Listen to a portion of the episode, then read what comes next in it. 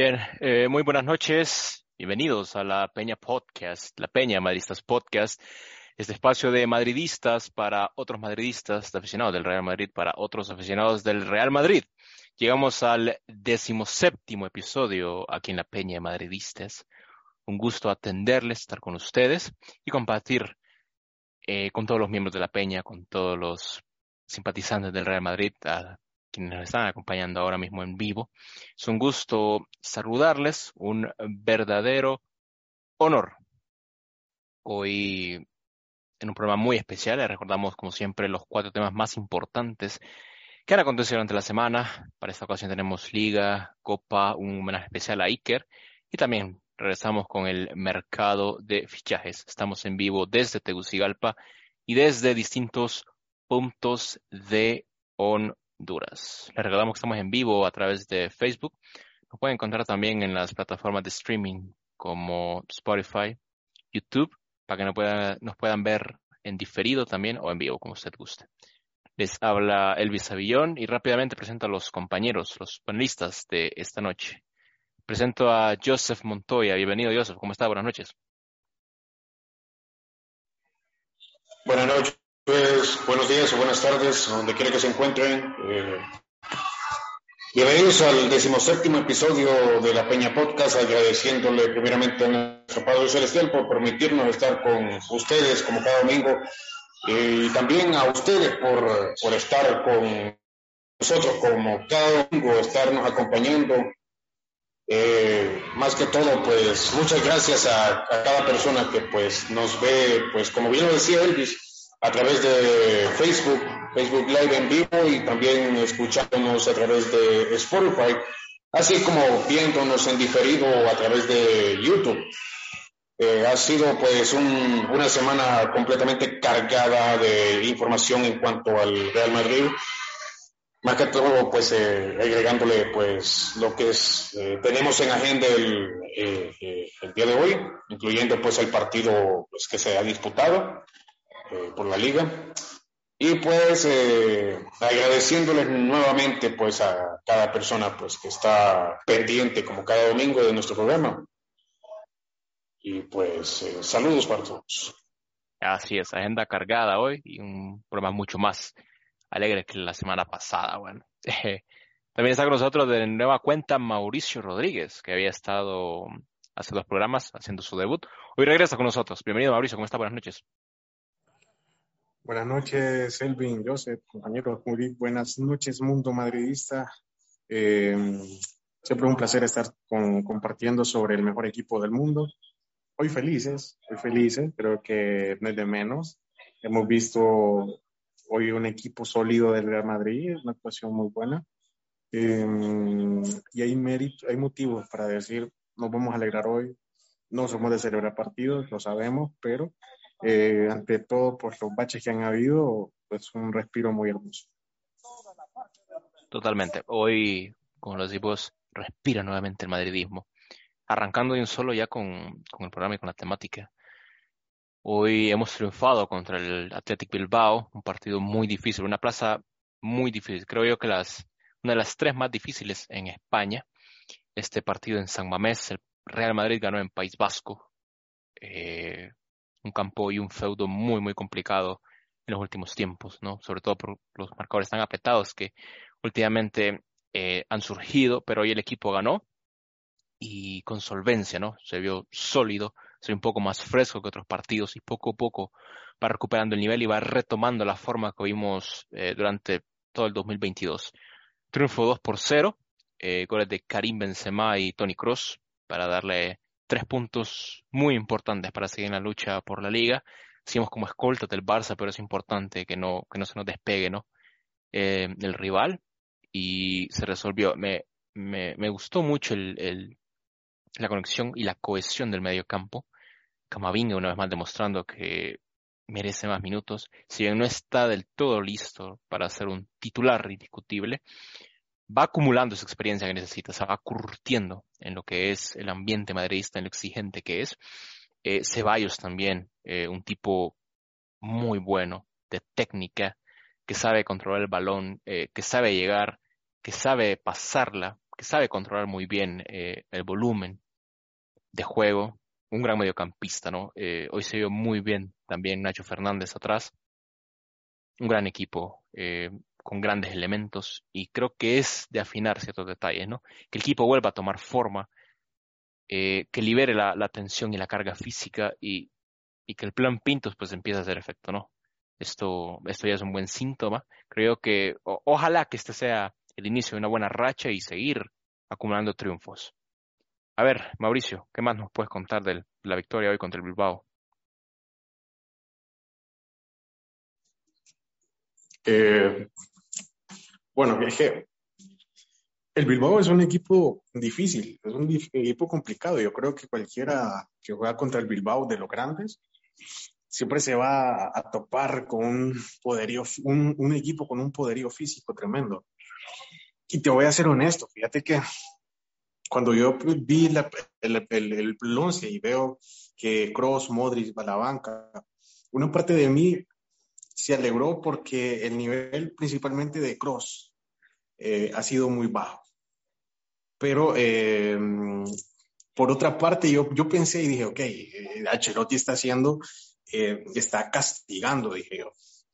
Pero fíjate que analizando bien el partido, por cómo se da, creo yo que lo mejor de Ancelotti fue el 11, porque pone jugadores que son, eh, ah, son rápidos, son físicos, como Ceballos, como Valverde, jugadores que van a estar corriendo todo el partido.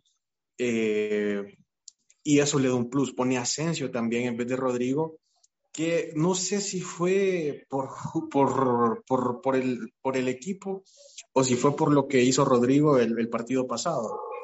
Pero la cuestión es que funcionó. Hoy Asensio fue eh, de los tres en ataque, creo que para mí fue el mejor.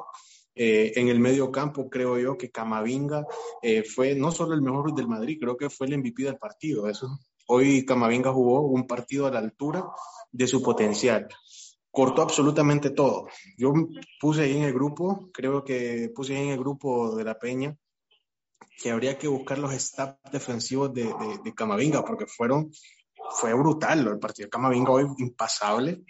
Y, y yo tengo como un, un, meme personal con Camavinga, que yo digo, cada partido le van a sacar a María pero eh, hoy creo yo que jugó a la altura defensivamente hablando, tipo, no solo defensivamente, supo guiar al equipo en el medio campo, por dónde transitar, por dónde jugar, y que estuvo muy bien acompañado por Ceballos y Valverde, que hacían un recorrido también defensivo cuando Camavinga de repente no podía defender.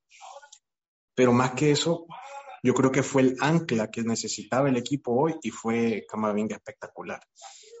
Yo daría también mención especial a Militao creo que ha sido uno de los grandes aciertos eh, de Florentino en los fichajes. Barato. Hoy, decime, mira, decime defensas que, que, cuesten 70, 80 millones, yo te digo, Militado es mejor y pues no costó eso. Eh, masterclass de Florentino. Rudiger no jugó un mal partido, pero eh, sigue mucho que, deseando mucho. Deja mucho ahí Rudiger. Es que yo creo que el sistema de Rudiger, Rudiger está hecho para jugar con tres centrales y a Rudiger tenés que dejar que saque el balón, porque Rudiger no es del defensa que te va a cubrir, eh, por ejemplo, cuando Militao saca el balón. Entonces yo creo que también otro acierto de Ancelotti, dejando que Rudiger sea el que saque el balón. Nachito Fernández, otro que cumplió muy bien, y Courtois hablemos. O sea, fue un partido redondo, muy bueno. Eh, el Madrid tuvo, jugó a lo que tenía que jugar, eso hay que darlo, y dar un respiro. Hay que ver si no es que, desde mi punto de vista, eh, creo yo, jugadores como Ceballos deberían de tener más minutos, no solo ahorita que, que de repente Chuamení está lesionado, sino verlo más seguido. Personalmente creo yo que está ganando su oportunidad para cerrar la temporada como una opción, no como la cuarta opción o la última. Porque Ceballos también le da otra fluidez al equipo, fluidez que hasta el momento Tony Kroos, por ejemplo, no se la da, y eso me gusta bastante. Benzema, el tema de Benzema es un poco más complejo, porque yo no soy, lleva seis goles de seis partidos, pero yo no se la compro, perdón, yo no le compro lo que está haciendo Benzema ahorita, porque tengo argumentos. Por ejemplo, creo yo que, por ejemplo, hay goles de penales, el gol de hoy es de un rebote eh, un poco este fortuito, pero creo yo que Benzema no está en nivel, puede llegar al nivel, porque lo de Benzema viene de una lesión, pero todavía no se la compra. Ahí por ahí un, alguien comentó, decía, ok, ahora ya no piden a Son, ya no piden, no, yo sigo pensando que se ocupa un nuevo sustituto. Está enrachado Benzema, pero no se la hay varios puntos a rescatar de tu intervención. Fíjate que si Camavinga, un gran partido. Creo que en esa fiebre del oro por buscar un 5 suplente, un sustituto, una alternativa a la presente lesión de Chouameni, creo que Camavinga es el más indicado. Cuando se empezó a seguir a Camavinga, se empezó a rastrear o a rutear, como decimos aquí. Camavinga en sí, cuando empezó, era un 5, era un, un medio centro natural, un, un contención, un pivote, como le quieran llamar pero debido a sus características fue mutando a un interior. Pero la posición natural cuando comenzó como venga era un 5, ¿no? Era un volante de contención. Y tiene esas características. Solo es un tipo muy técnico, que tiene también un, gran despliegue, tiene técnica, regatea. Es un tipo muy, muy interesante y muy, muy talentoso. Y creo que es la mejor opción ahora mismo a Chouamini, porque Cross lo mismo. Se le ve un poco mal porque es un 5, un falso 5, ¿no? Tiene que hacer una labor defensiva que realmente no es lo suyo y está muy condicionado y muy presionado. Creo que también está muy limitado en ese aspecto Cross. Y Camavinga hoy se vio muy bien, ¿no? Y creo que el que mejor puede hacer esa función. Valverde quizá, pero Valverde es otro jugador que ya evolucionó a otra cosa también. Ahora es un jugador más trescuartista, un jugador más de ataque. Para sumarte un poquito eh, con lo de Camavinga, ¿no? También hay que ver que como lateral izquierdo Camavinga tampoco es una mala opción.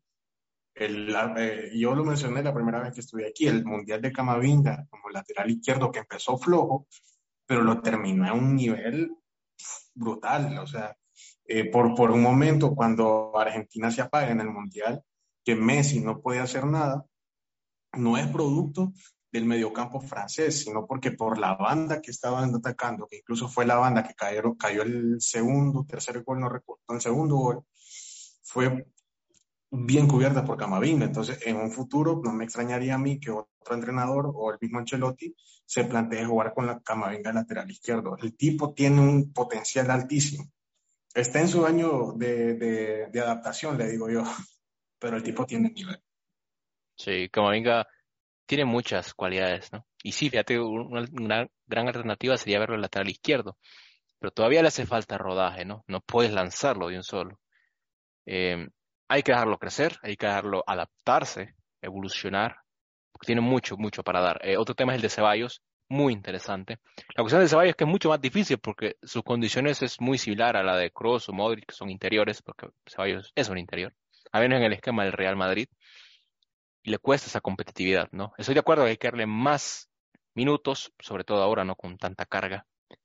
Pero a mí me encanta Ceballos, siempre, siempre he sido un fanático de él desde que llegó, ¿no? con el Betis la rompía, era un talentazo, pero le ha costado, sobre todo desde, la, desde el ascenso y la postura de la CMK, es difícil para cualquier mediocampista encontrar un, cupo ahí. Y bueno, hay que disfrutar a Ceballos lo que queda, ¿no? Porque es muy poco probable que renueve. Aunque gana enteros. Él y Asensio ganan enteros para renovaciones con las actuaciones, pero eso es otro tema, ¿no? Muy, muy difícil, sobre todo por la situación y por los planes que tiene el equipo. A ver, Joseph, expandí un poco sobre el encuentro contra el Bilbao? Bueno, el Real Madrid pues logró responder con mucho trabajo la victoria de, del Barcelona, pues prácticamente se mantuvo a tres puntos de los, de los blaugranas en la lucha por la Liga Española, tras pues imponerse 0-2 en una pues, una cancha muy difícil ante un aguerrido Athletic de Bilbao, que pues un triunfo pues que le sigue ayudando a salir de este pues dubitativo momento que está eh, pues pasando en estos momentos. Eh, y pues el líder pues prácticamente metió presión con su triunfo por la mínima ante el Getafe y pues obligaba prácticamente a su perseguidor, también apretado por la Real Sociedad, a salir airoso eh, de la siempre complicada visita a, una repleta catedral con un récord de, espectadores. Pudo hacerlo pese a los esfuerzos de, los Leones intensos, pero con menos acierto en los, menos, en los metros finales, perdón, ante un rival que esta vez sí logró firmar un encuentro seguro atrás y que le da pues fuerza cara a cara, eh, cara de cara a otra semana complicada con un derby copero ante el Atlético de Madrid y pues una visita Tuxuriltín en Liga, pues pues como estaba previsto, el, Bilbao le puso mucha intensidad desde el inicio, desde el pitido inicial. Carlos Ancelotti quizás lo esperaban y ante el calendario y el desgaste del jueves, lo sabemos, apostó por un medio con mucho más energía, premiando pues a Ceballos junto, al, junto con Valverde y Camavinga y pues dejando en el banquillo a Cruz y Modric. De inicio pues vemos que no le, no le funcionó, no le funcionó, porque aunque la primera buena ocasión fue madridista con un disparo alto de Benzema, a los visitantes les costó salir y mantener el balón, prácticamente. el, equipo vizcaíno pues lograba ahogar con su intensa presión al rival, al que pues hacía principalmente daño por el costado derecho, que generalmente pues eh, eso es una de las áreas que para mí debe, eh, debe reforzar el equipo. Y pues eh, todos sabemos pues que en, esas jugadas, en una de esas jugadas pues eh, lanzó un par de avisos. Primero a balón parado con un cabezazo de, de, debutante Paredes que se, pues, se topó con una muralla como lo que es Thibaut Courtois y luego con la calidad de, Nico Williams para lanzar un afilado disparo que se fue cerca del poste. El equipo blanco pues trató de rehacerse y pues tratar de no perder la calma ni balones eh, en zonas óptimamente peligrosas. Optó pues, eh, el míster optó por meter más dentro de Asensio para juntarse por ahí con Benzema para poder sacar mejor la pelota.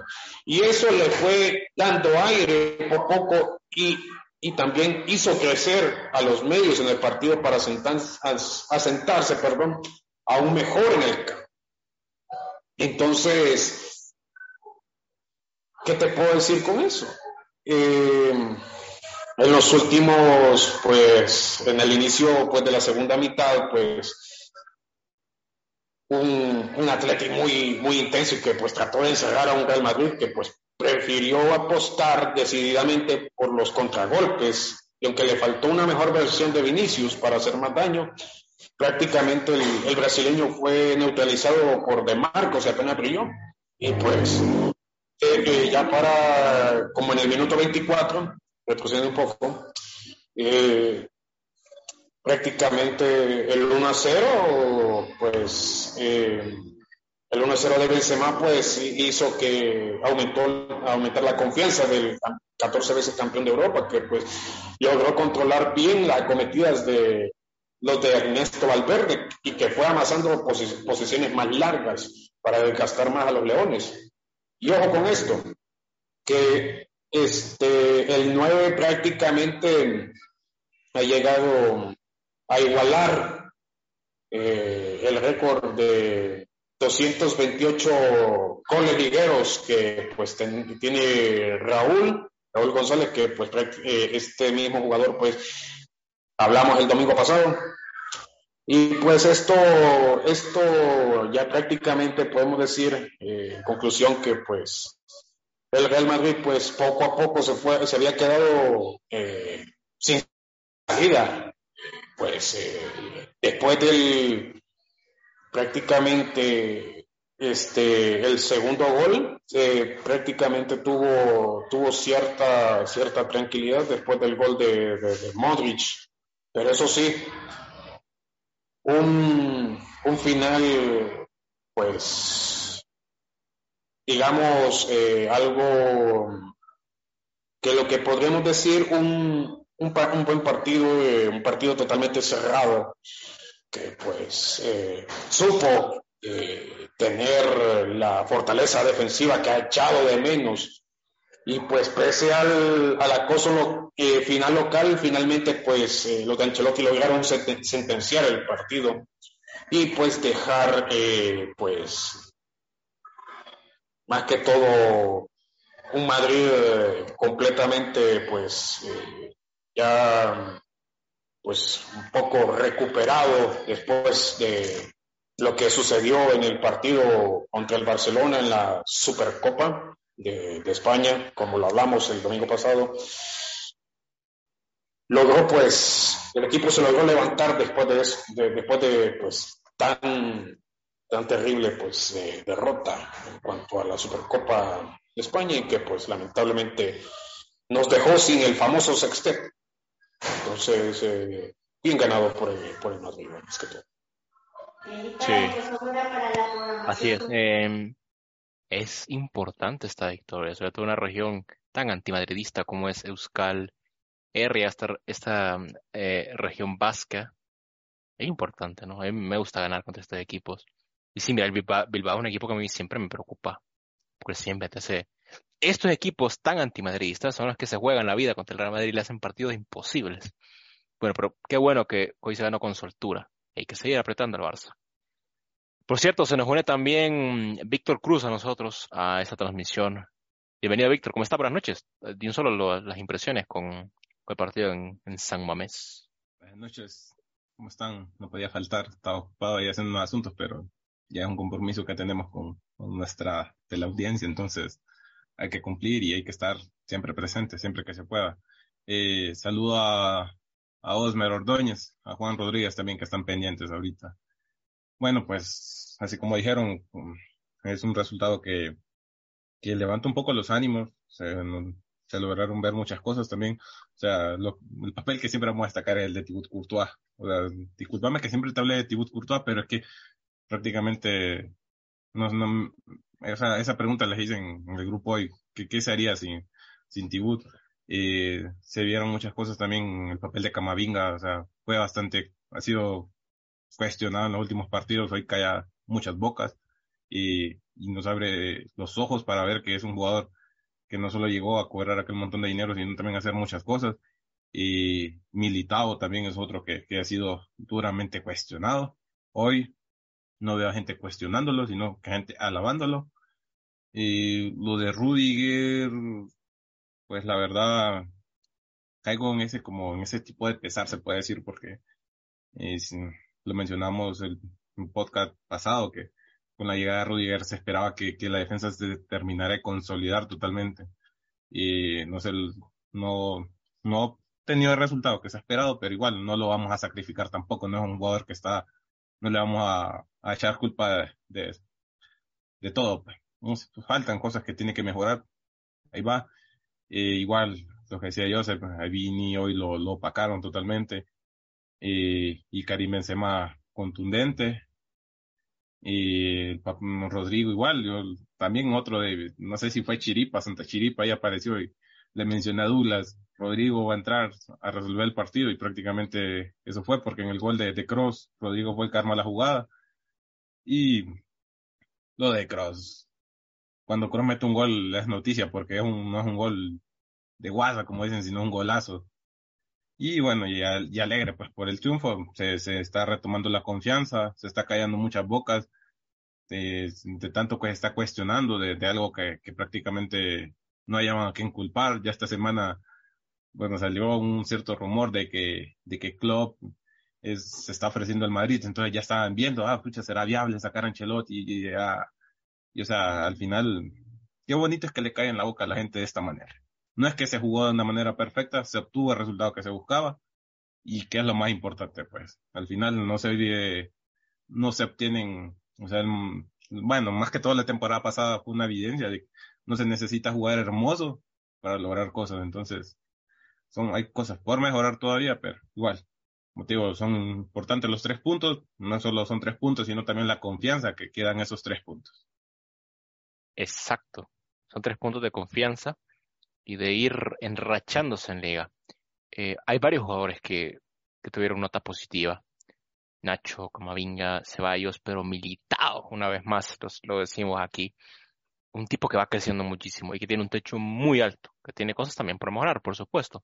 Pero hoy por hoy el líder de la saga ante la ausencia de Álava, que Álava era el gran pilar eh, de, la, de la zona defensiva, de la retaguardia, pero Militao se está afianzando en esa zona, un central muy bueno, que tiene muchas cualidades también. y qué bueno por Militao, ¿no? Que fue tan criticado. Fue justamente, injustamente, perdón, señalado en el pasado, pero que hoy por hoy te da una seguridad tremenda, ¿no? Y, y ves el cartel de centralón que tiene al día de hoy. El caso de Rudiger, que, bueno, desde que se anunció el interés por Rudiger, yo siempre tuve mis reservas, ¿no? No voy a decir que es malo, por supuesto, ni, ni menospreciarlo, ni demeritarlo para nada, pero tenía mis reservas porque no era un central que particularmente me gustara. Pero creo que se acostumbró y se quedó con la idea de jugar como stopper en esa línea de tres, ¿no? Le está costando un poquito, pero hay que darle tiempo, es apenas su primera temporada y por supuesto que puede mejorar, ¿no? Y la defensa creo que está muy bien eh, asegurada, ¿no? Hablando de centrales, con Nacho, con Rudiger, con Militao y con, Álava. Bien, muchachos, también eh, entre semana, allá por jueves más o menos, se enfrentó al Villarreal en la cerámica nuevamente. Partido dificilísimo. que muchos daban por, por muerto, por perdido ese partido, sobre todo por el antecedente en liga, en la derrota contra este mismo equipo. Pero vimos una gran remontada, ¿no? Un, un resultado que al final a mí me dejó casi impactado, porque yo sinceramente me costaba ver al equipo en siguiente ronda, sobre todo por el nivel físico, pero impresionante como logró solventar el partido y finalizó 3 por 2, casi heroica calificaría esta victoria en Copa del Rey y seguimos en la lucha por este título, ¿no? Que compensaría un poco lo que pasó en Supercopa, pero increíble, una vez más les decía Militao, ¿no? El MVP de ese partido, Camavinga, Courtois, en fin, un partido la verdad que nos deja a todos eh, sudando frío, pero a la vez aliviados, ¿no? Porque nos cuesta últimamente, en los últimos 6, 7 años, visitar al Villarreal es muy difícil. La cerámica es un feudo muy, muy complicado para el Real Madrid, pero sacó la victoria, eh, sacó la cara y estamos en siguiente ronda. Eh, Víctor, ¿qué pensás? En nombre de la Peña, ¿qué pensás? ¿Querés que te hable en nombre de la Peña?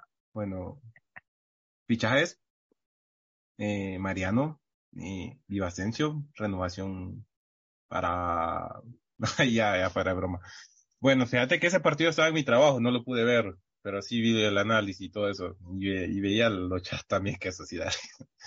eh, saludo a los, a los entrenadores graduados que están ahí. Eh, bueno, pues te diré que estaba monitoreando el partido, igual estaba en mi trabajo y son cosas que uno debe respetar también, no es que me voy a poner a ver el partido, pero, pero o sea, ya se destaca el papel de Dani Ceballos, hoy, bueno, hoy también mencionó que, se puso en duda, o sea, se espera que, no sé, o sea, también algo que a uno se irá a renovar Dani Ceballos, es un tema que también tenemos que tocarlo más adelante, pero, o sea, y Dani Ceballos mete el gol de la victoria, o sea, hay veces que, siempre en Madrid ha tenido eso, que, hay temporadas que, que, el equipo ve que sale a responder, esta es una de ellas, o sea, ese partido prácticamente, yo creo que bueno, en mi caso yo sí, mientras monitoreaba ya como resignado, ya prácticamente, o sea, como que tiraba el charral, pues, porque ah, al medio tiempo todo el mundo mencionando que estaba jugando pésimo, que, que el equipo no respondía y todo eso. Al final, yo no sé si fue Pedro Miranda que dijo algo que, que el equipo iba a remontar y que tenía fe, y, al final las cosas se cumplieron. O sea, respondió Vinicius, Militado, como decís, volvemos a mencionarlo, vuelve a callar bocas, eh, papel de Tibut Courtois, que yo no sé, no sé si es tanto mencionar a Courtois, será que hay un problema adelante, pero bueno, el es que tenemos al mejor portero del mundo, está haciendo bien las cosas, que es lo importante. Y bueno, eh, ganar la vía real igual es un, es algo que, es complicadísimo, la verdad, de esos rivales como que que prácticamente son de categoría, se puede decir, no lo vamos a menospreciar, son de esos rivales que siempre nos complican las cosas, y afortunadamente para esta ocasión no. Y bueno, se clasifica, se clasifica cuartos y bueno, el rival es el Atlético de Madrid, otro duro rival que, que vamos a ver cómo se afrontan las cosas y lo que se espera es un resultado positivo. Totalmente. La situación de Ceballos es una incertidumbre, igual que la de Asensio, que la de Nacho, la de Mendy. Personalmente creo que no se irá. Pero bueno, me, encantaría igual que sí, es un gran mediocampista. Le tengo mucha confianza y mucho cariño también a, a Danny Full. Bien, eh, Joseph, Villarreal, Cerámica. ¿Qué pensás? ¿Qué sentís? ¿Qué te evoca? Una de las historias más esperadas, una que no decepcionó.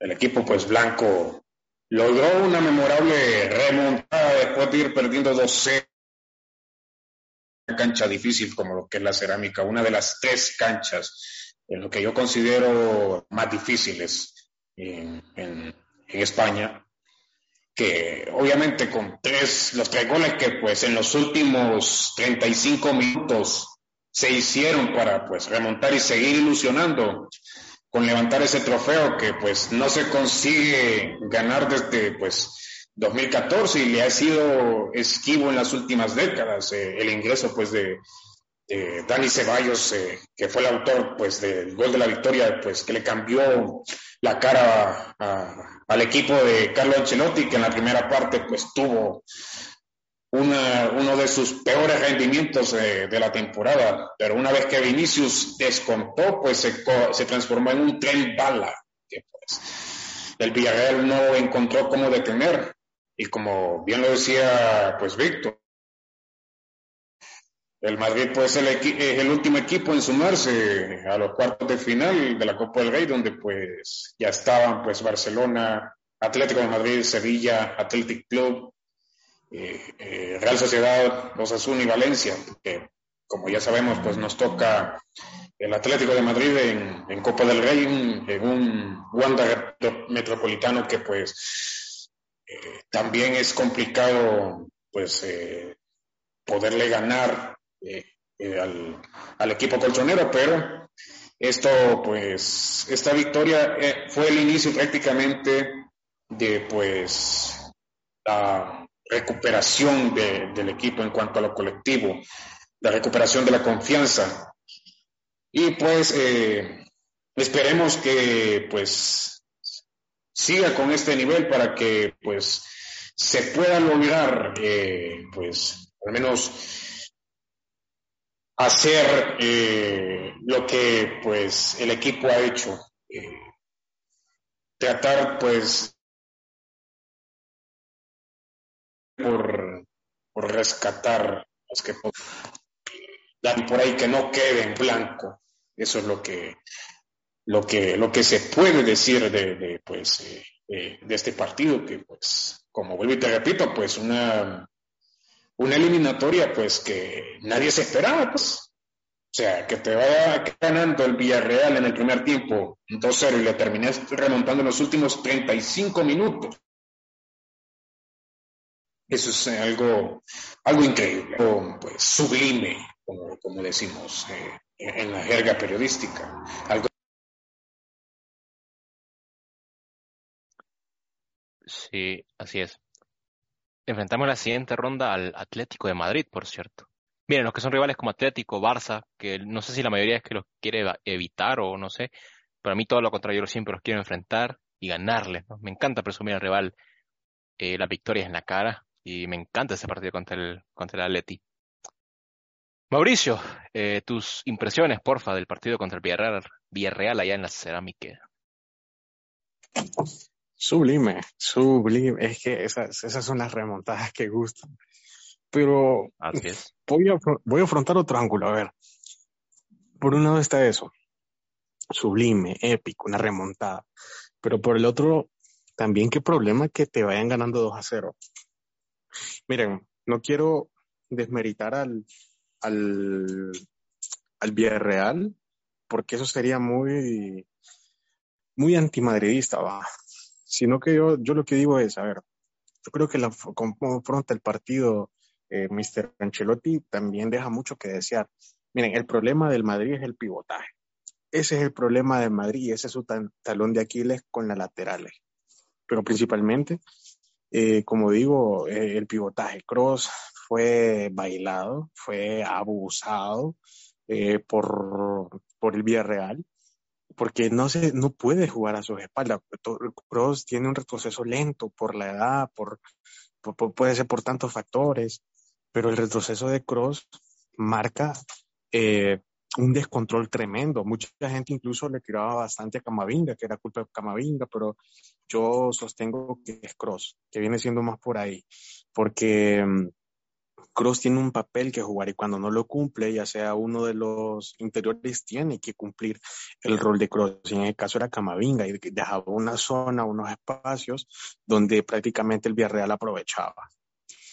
Eh, miren, el Madrid está perdiendo mucho, mucho, mucho de Vinicius porque el Madrid no tiene eh, un lateral y un interior que sepan sacarle el jugo.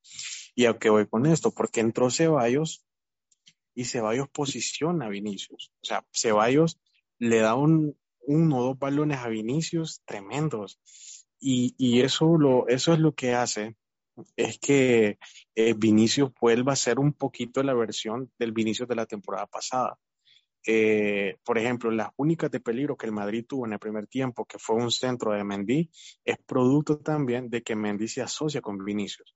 Pero no es algo que Mendy hace, porque dentro de los contras de Mendy está el defender, el defender, el, de atacar, perdón. Entonces, eh, entonces, ¿qué pasa?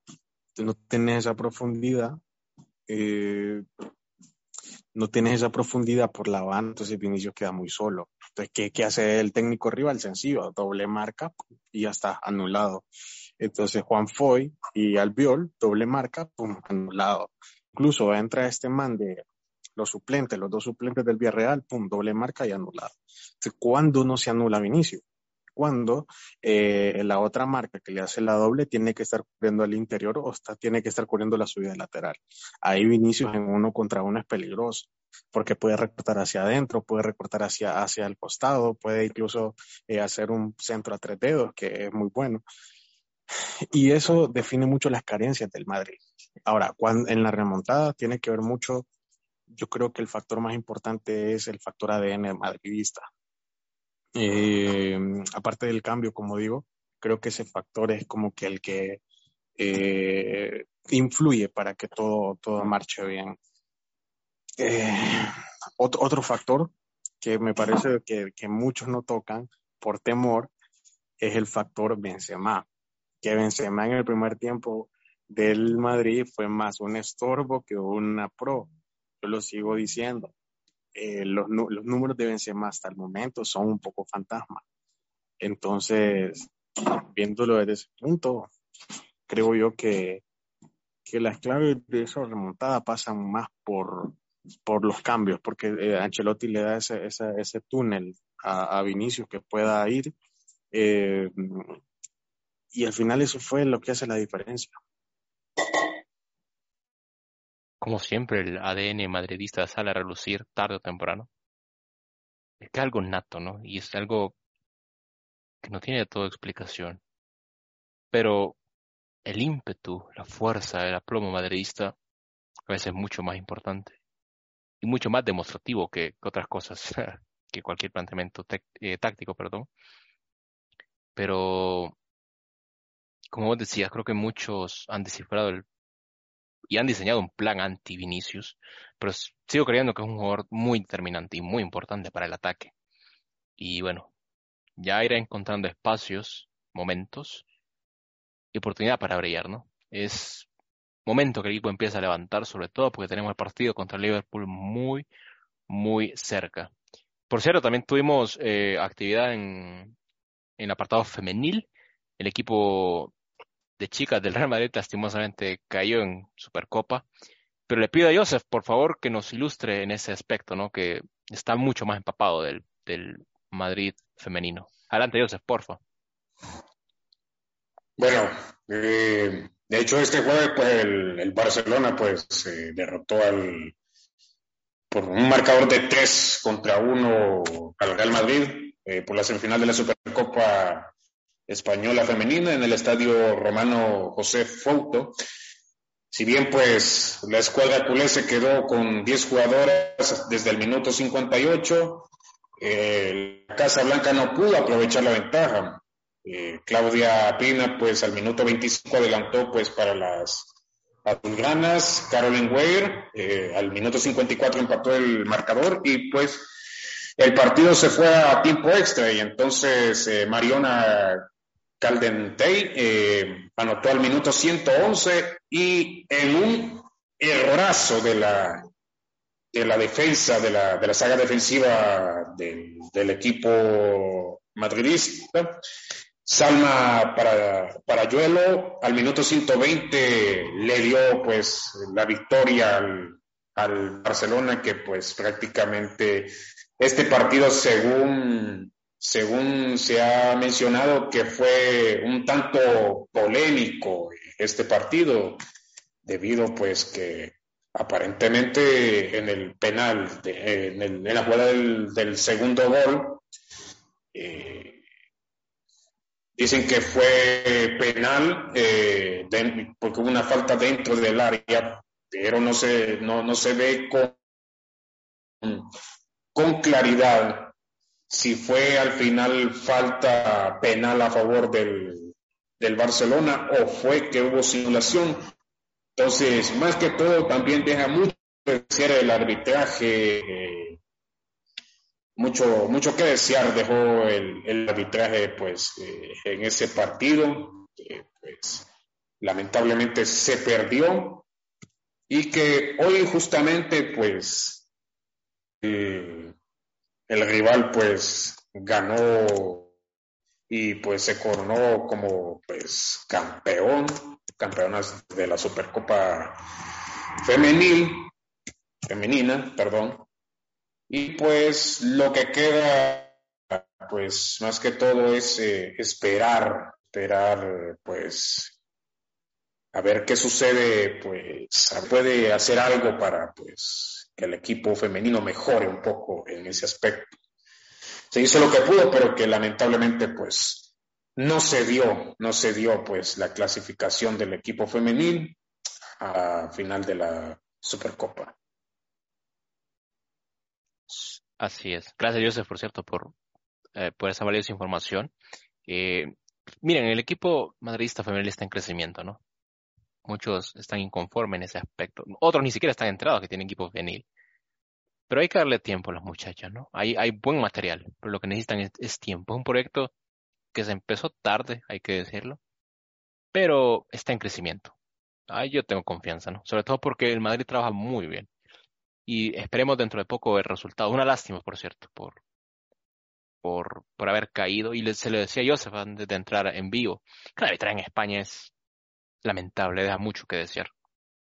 Pero bueno, ya habrá momento para festejar en el ámbito femenil. Víctor, creo que tenemos comentarios ahí en Facebook. Permíteme, voy, sí, está Osmer, que siempre pasa pendiente. Menciona eso de las remontadas para el Madrid es un día más de, en la oficina y bueno, y la temporada pasada quedado más que claro. Yo creo que muchos estamos con con medicamentos. La ansiedad todavía causa eso. Eh, y en otro comentario menciona, estamos jugando sin contención nato. Vendimos a Casemiro y Chuamení tampoco está. Es lógico que vamos a estar en aprietos. Gracias a las personas que están en Facebook eh, sintonizándonos, quienes, quienes están escribiendo y todos quienes pasan de la Peña Podcast. Sí, eh, ahorita hay momentos de, de apremio, ¿no? Pero tranquilos que poco a poco se va a ir solucionando. Bien, caemos al tercer tema de la noche. Volvemos con la rumorología. Y eso que tiene que ver con el mercado de pases, ¿verdad? Veníamos adelantando y dando pistas desde el tercer o cuarto episodio de, este futbolista muy interesante de Bélgica. Hablamos de Yuri Tillemans, el futbolista del Leicester City, que lleva tiempo en el radar. Y venimos aquí tiempo anunciándolo, pero no habíamos tenido espacio ni la oportunidad para hablar en concreto de este futbolista. Pero es un, rumor que hay que tenerle mucha atención. Bien, vamos a empezar por lo que es Yuri Tillemans. Un futbolista de gran talento, muy bueno, con condiciones favorables y creo que yo que ya tiene nivel del Real Madrid. está probado en Premier League, tiene 25 años, aún es muy joven y ya tiene mucha experiencia, tanto a nivel de clubes como internacional, ¿no? Eh, disputó el último mundial de Qatar, por cierto, no le fue muy bien. Pero es un jugador que está, que está acostumbrado a contextos grandes. Bien, Yuri Tillemans está ruteado desde más o menos 2020. Es un futbolista que se le viene haciendo pista desde hace tiempo. Hace no mucho nos habían comentado que él encabezaba la lista de, reserva. ¿Y qué es la lista de reserva? Es aquella lista de futbolistas que el Real Madrid tiene en plan para conformar o terminar de armar una plantilla. No son jugadores con aquel gran potencial o que, vas a decir es un jugador top al nivel de Modric, Cross. Es un jugador más de rotación, más que te pueda eh, completar las fichas de 25, 27 fichas.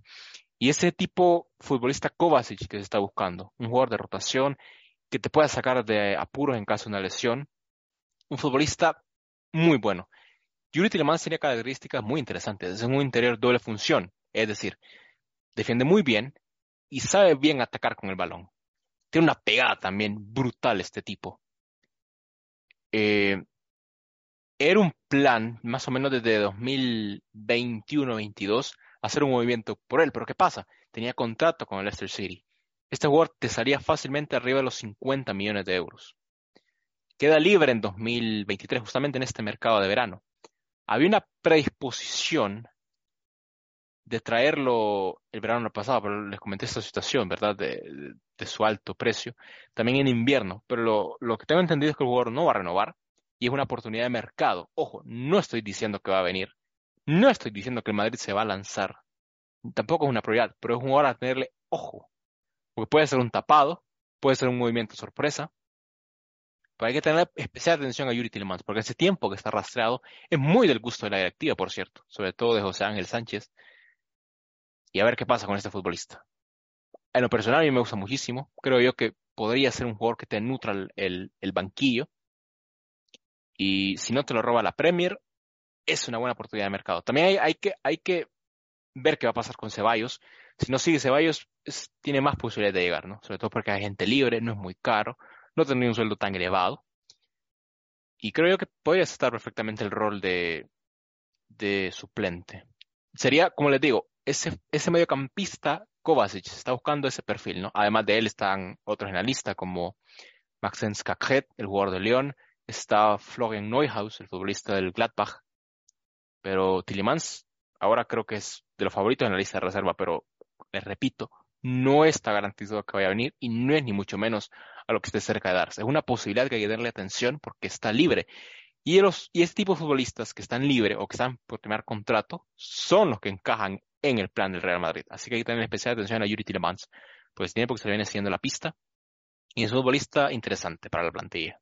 A ver, Joseph, ¿conoces un poco de Tillemans? Y si es así, pues, ¿qué te parecería su hipotética llegada?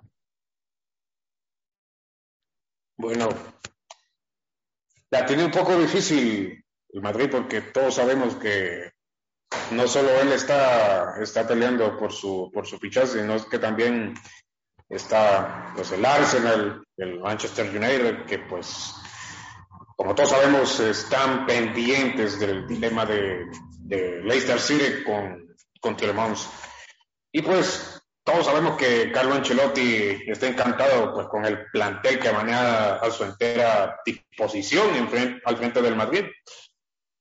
Es un secreto a voces que pues prácticamente los blancos están siempre al acecho de cualquier ocasión de mercado que resulte, llegue a resultar sugerente. Y precisamente es el caso que nos ocupa en este momento, que es eh, un Eh, eh, el protagonista pues, de esta historia corre a cargo pues, de, Jory Tillemans.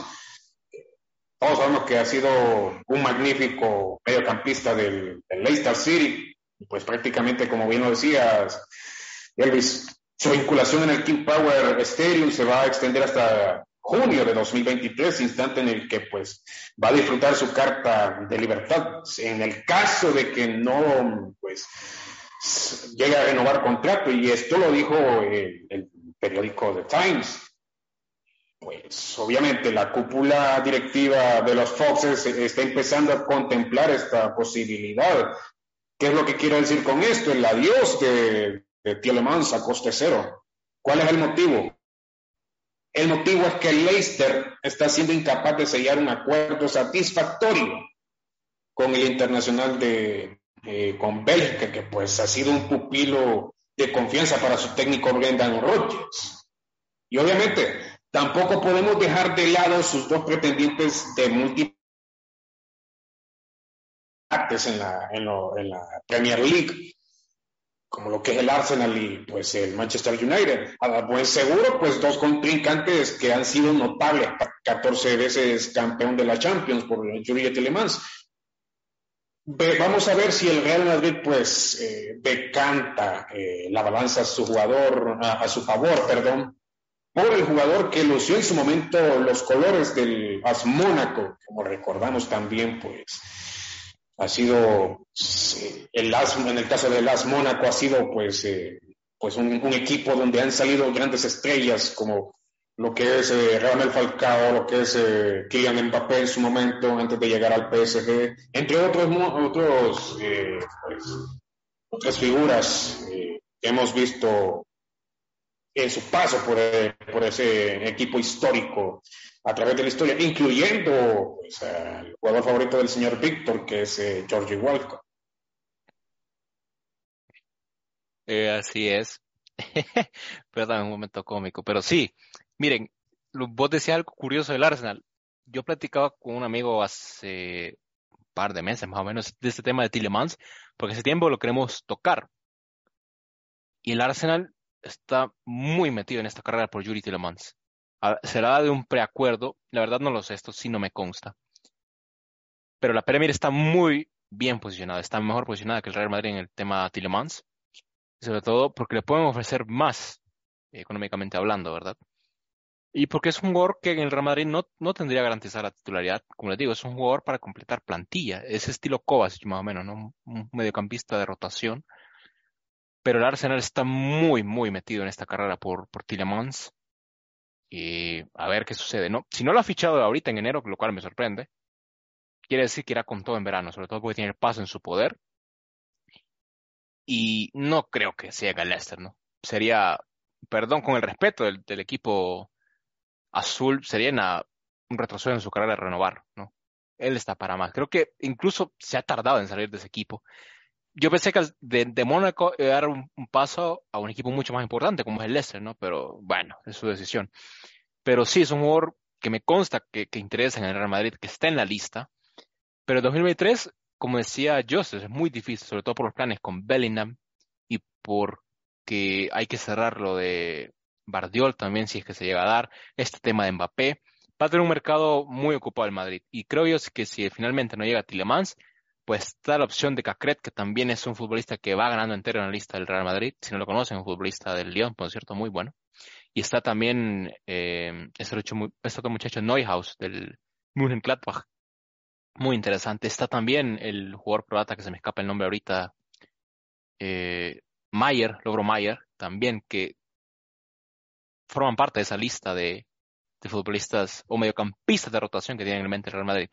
Pero ahora es una incertidumbre. Muy difícil que llegue Tillemans, pero no hay que descartarla porque es agente libre, así que hay que tenerle atención. Víctor, ¿qué te parece Judy Tillemans para el Real Madrid. Yo sé que es tu ídolo Jordi Welcome y me lo que me quieres echar es a pedrada a mí, pero no hay problema. Bien que lo seguís en redes sociales, bien que canta los goles, pero bueno, no es el tema. Pues fíjate que yo, Yuri Tillemans, desde, me acuerdo que, bueno, voy a relacionar un poco con, con algo ficticio, o sea, FIFA, bueno, el otro día me puse a revisar um, el juego que lo tenía instalando, FIFA 2015. Y Tillemans estaba en el. Se me va, se me va, se me va. se me va el equipo, perdón. Pero sí, me acuerdo que yo ya era un jugador que. Espérate, ahorita que estoy revisando, estaba en el Lander. En el Lander. Ah, Fue compañero de Andy Najar, por cierto. Sí. O sea, y era un jugador en FIFA, como te digo, no estoy relacionando realidad con, pero, o sea, FIFA en cierto modo tiene cierto acierto en varias cosas. Entonces, tiraba a Tillemans como un jugador de proyección. Eh, permitime un segundo.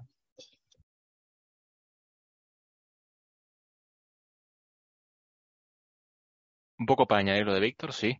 El futbolista salió del Anderlecht de Bélgica, fue compañero de Andy Najar, por cierto. Sí, estaba sacando del perro, discúlpame. Eh, bueno, sí, entonces te digo eso.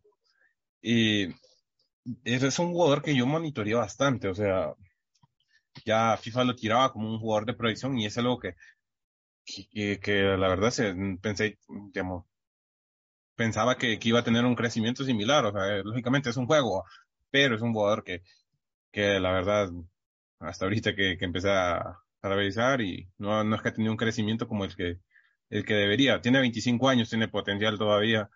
E igual, lo que he leído en varios artículos, no es como una prioridad tan alta para el Madrid.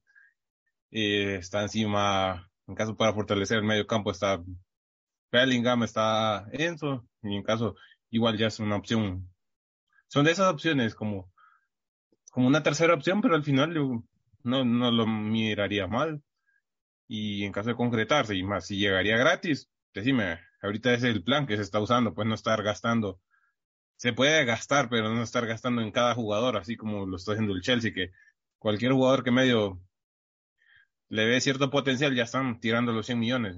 Ahorita, quizá el Chelsea tenga la capacidad, pues por, su dueño y todo eso, pero en el Madrid no se está con esa capacidad. Entonces, son cosas que, que, hay que aprovechar, porque quizás que son, sean jugadores que al final son los que te responden. Porque ya hemos visto casos como el de Hazard, que cuánto se, se gastó, no respondió y bueno, y quizás, bueno, imagínate ahorita un ejemplo clarito que tenemos, Alaba llega gratis a Madrid y la manera en que ha respondido. Entonces, en mi caso yo, yo optaría por, porque se concretara, pero siempre y cuando sería de una manera gratis.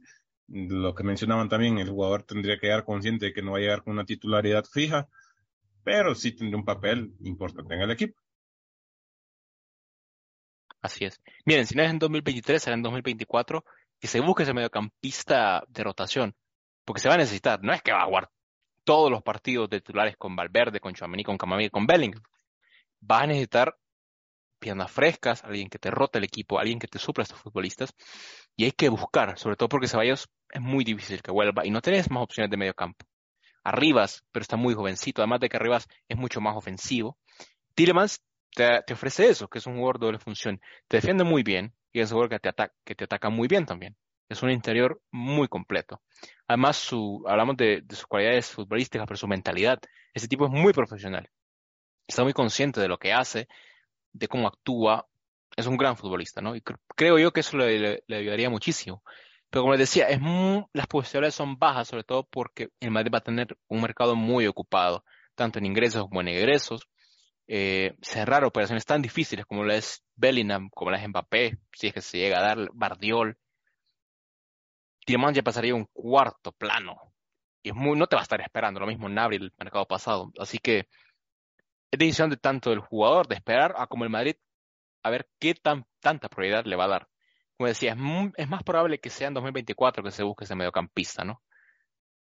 Más posibilidades para que venga Cacret, que está más joven, o Neuhaus, que es un gran... Neuhaus, por ejemplo, es algo curioso que tiene un perfil muy similar a Tony Cross, quizás con un poco más de velocidad, pero un futbolista muy talentoso que lleva también tiempo en la lista del Madrid. Mayer también, del Rennes, que saldría barato.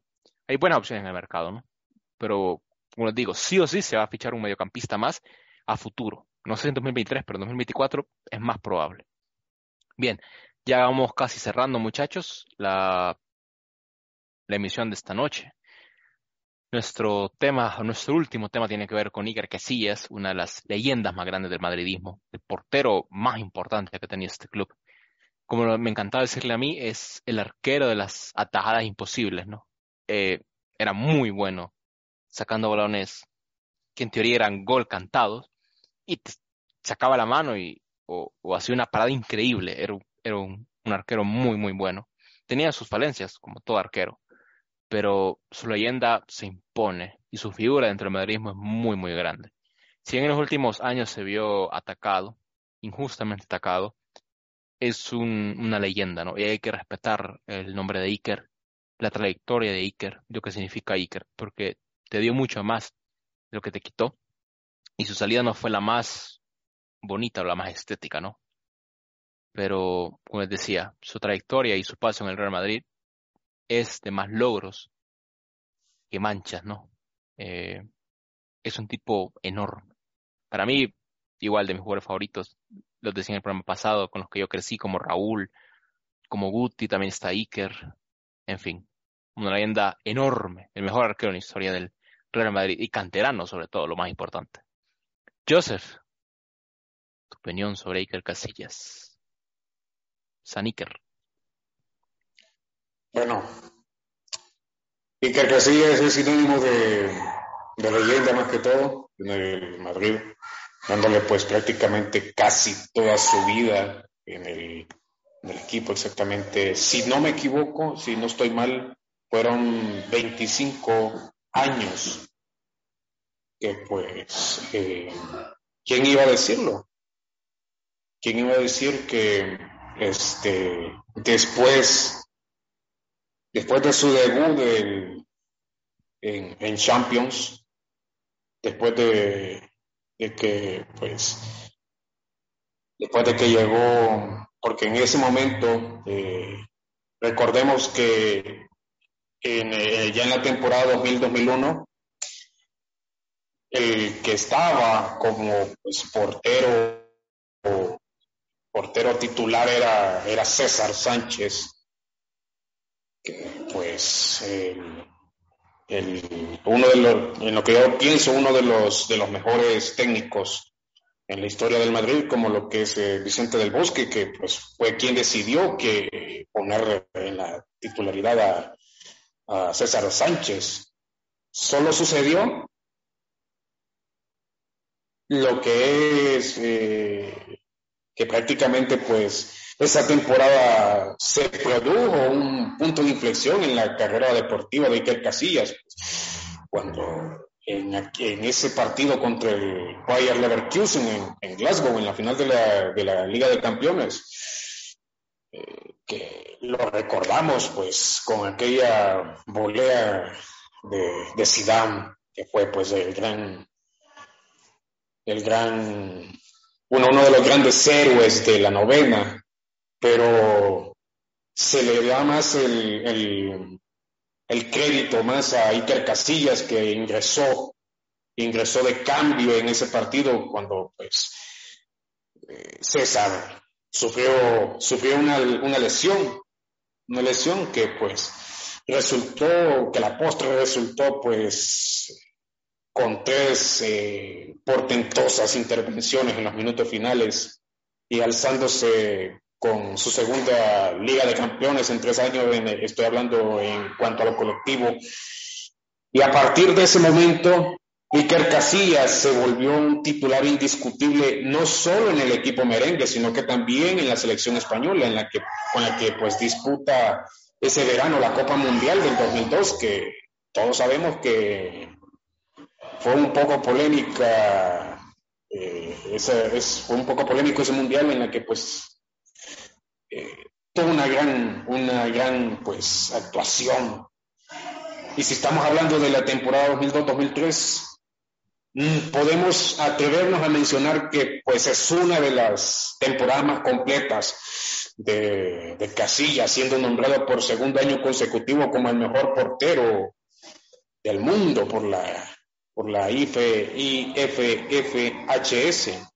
A nivel de títulos, pues logró la Supercopa de Europa, la Liga Intercontinental, además de su segundo campeonato nacional de liga en Liga de Campeones, pues el equipo alcanzó por cuarto, cuarto año consecutivo las semifinales de la competición, siendo eliminados pues por la Juventus de Turín. Y ya de ahí, pues, es otra historia.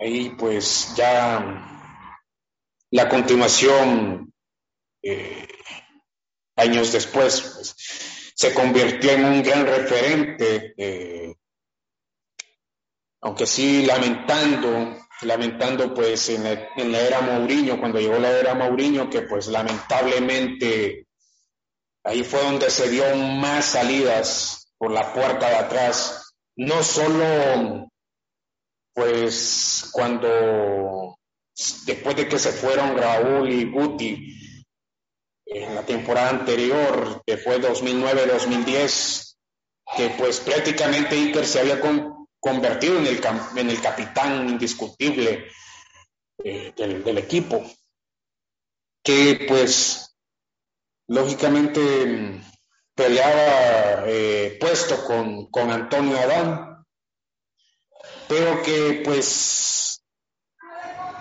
fue el inicio que prácticamente las vencidas que tenían, que, que, se tenía, que tenía tanto Casillas como Mourinho cuando por pedirlo de Mourinho se contrata Diego López, mientras que pues estaba, estaba lesionado, estaba lesionado eh, pues eh, Casillas en ese entonces.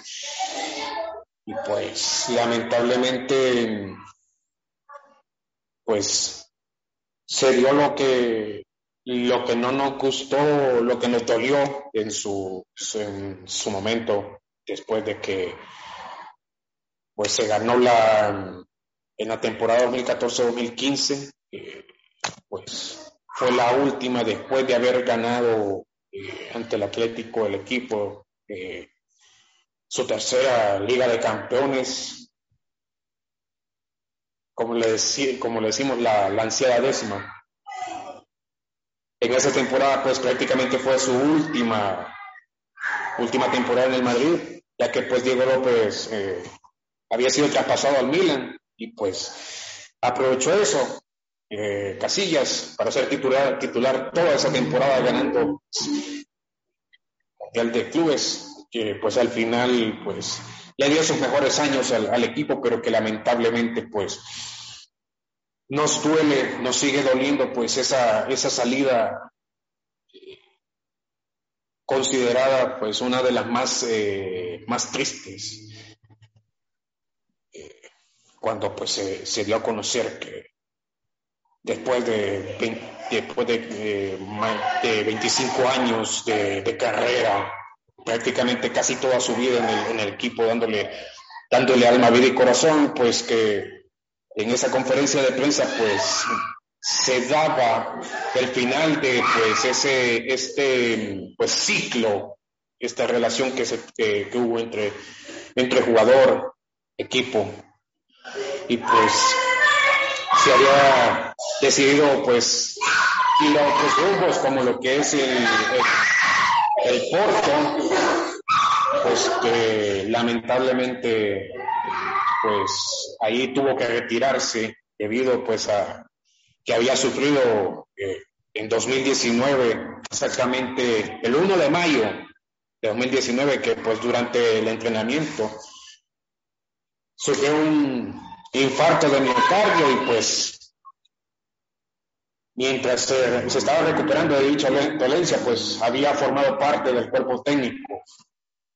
Y pues tuvo que retirarse, tuvo un, retiro pues casi desapercibido debido pues a que tenía, según los médicos, según el reporte médico, que tenía obstruida una arteria una arteria, le tenía obstruida pues la, arteria coronaria derecha.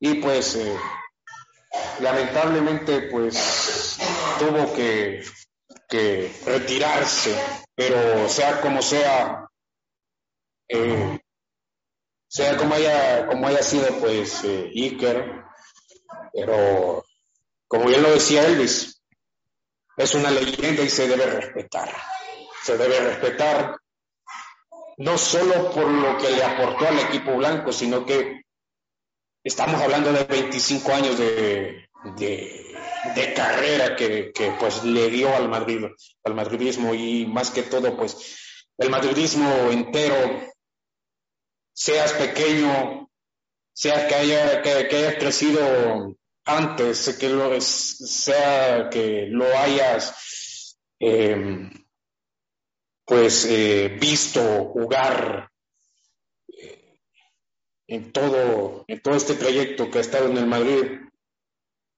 no podemos evitar de que es, eh, él es un histórico, él es uno de los más históricos en cuanto, en cuanto a partidos nos referimos en el equipo. Y pues, lógicamente, te dio esa seguridad, te dio más que todo esa confianza, te dio ese, ese liderazgo pues tras la salida de Raúl y de, José María Gutiérrez, te dio esa, esa, ese, ese poder de liderazgo, porque es algo que tenía Iker, que era, que era un líder en la cancha, no solo eh, dentro de la cancha, sino que fuera de ella.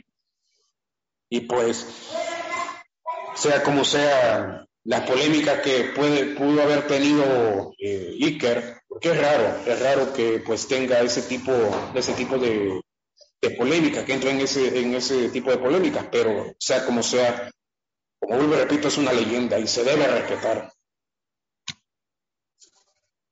Tienes razón en lo que decís, porque Iker era muchas cosas, pero una de las que más resaltaba de él era su liderazgo, ¿no? Tipo que tomó la batuta con la salida de esas, estas dos figuras, como decís vos, y que siempre no tuvo esa idea, ese fuerte de, de liderar un equipo, esa valentía, siempre estuvo ahí, ¿no?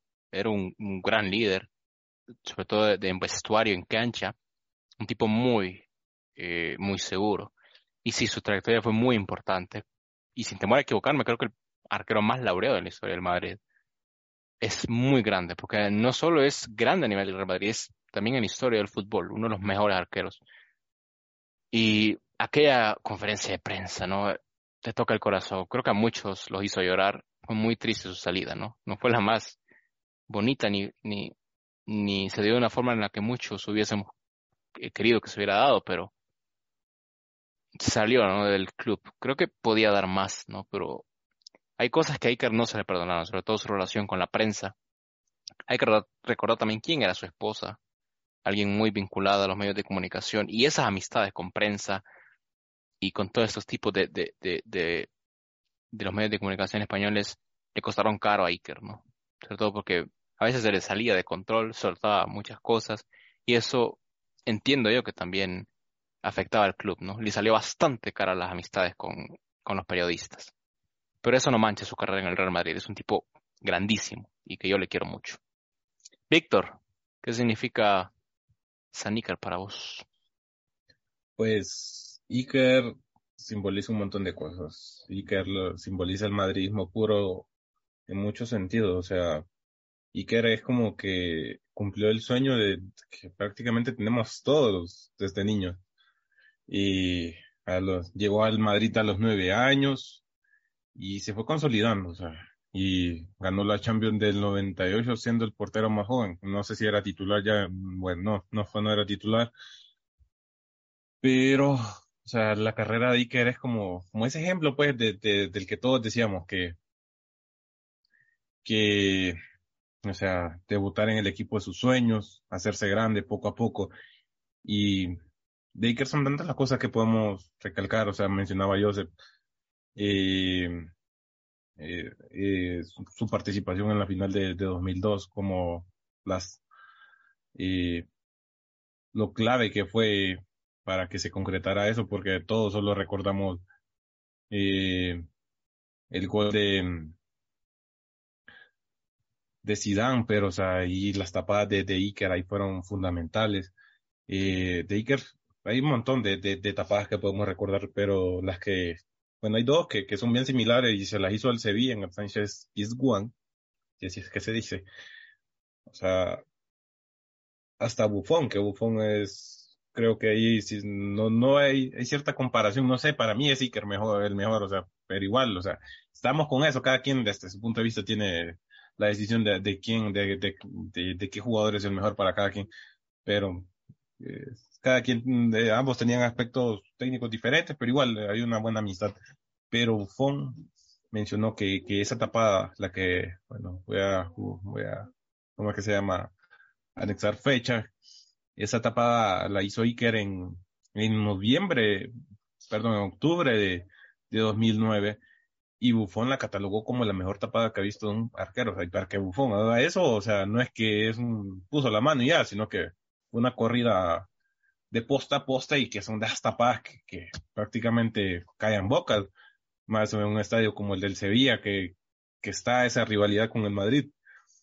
Y repito, y que representa el madridismo puro, la esencia, eso, la lucha, el liderazgo que, que siempre se caracterizó me acuerdo que yo cuando me empecé a ser madridista, yo creo que Iker fue uno de los primeros ídolos que empecé a seguir por, sus actuaciones. Me acuerdo cuando los partidos del Madrid los transmitían por Canal 7, cuando los narraba Gonzalo Carías, si no me equivoco.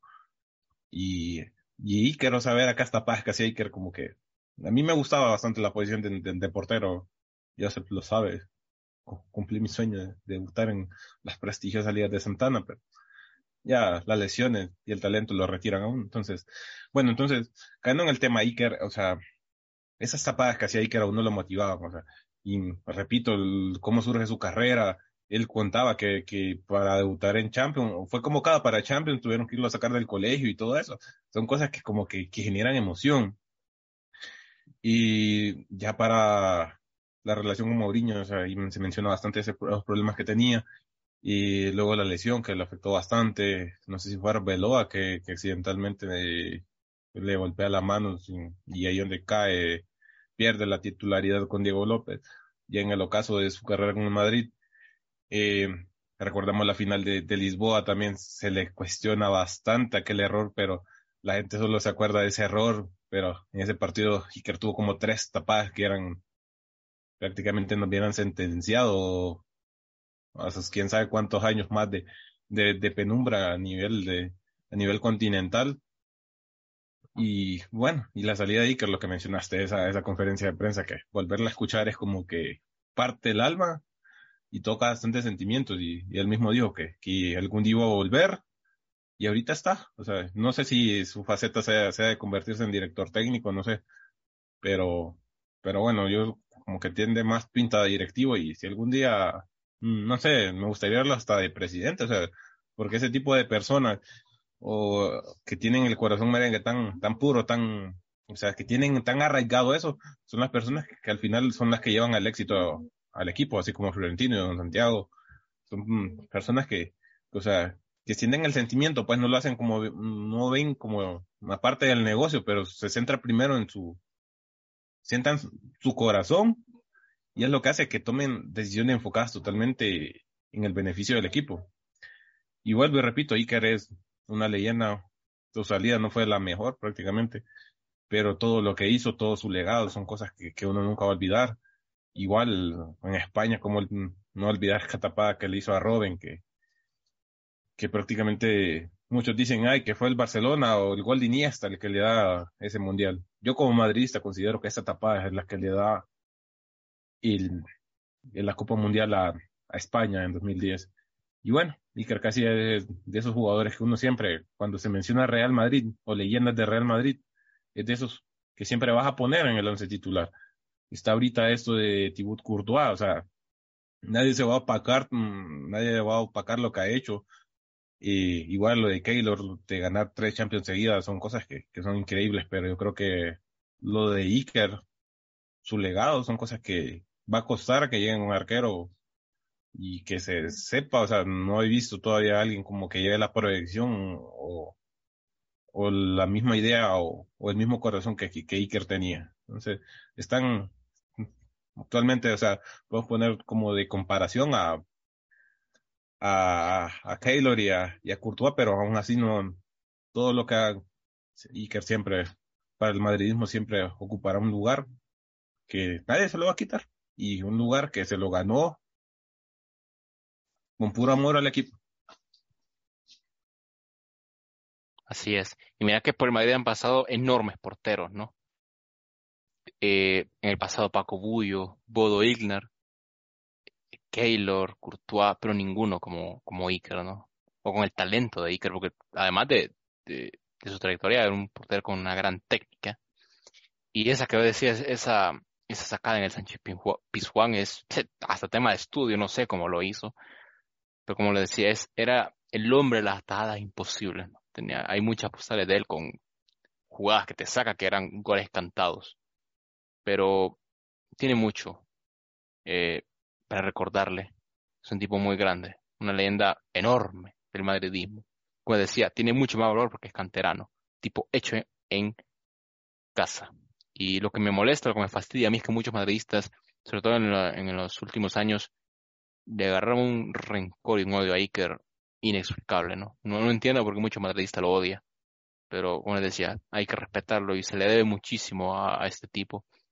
Es una desconsideración falta el respeto a Iker Casillas por todo lo que te dio, por todo lo que ha hecho y porque con el Real Madrid se ha portado muy bien, ¿no? Así que, nada, espero que al menos esté cerca todavía del madridismo o que se involucre también en un aspecto de dirección deportiva. Elvis, y fíjate que hay un dato, o sea, eh, estoy revisando y me, eh, Iker debutó en San Mamés contra el Athletic de Bilbao y hoy que tocamos el tema, o sea, ocurrió, o sea, se jugó ese contra el Bilbao, o sea, igual ya, ya era como el destino. Sí, encaja muy bien todo ese tema. Bien, muchachos, hemos llegado al final del decimoséptimo episodio de la Peña Podcast.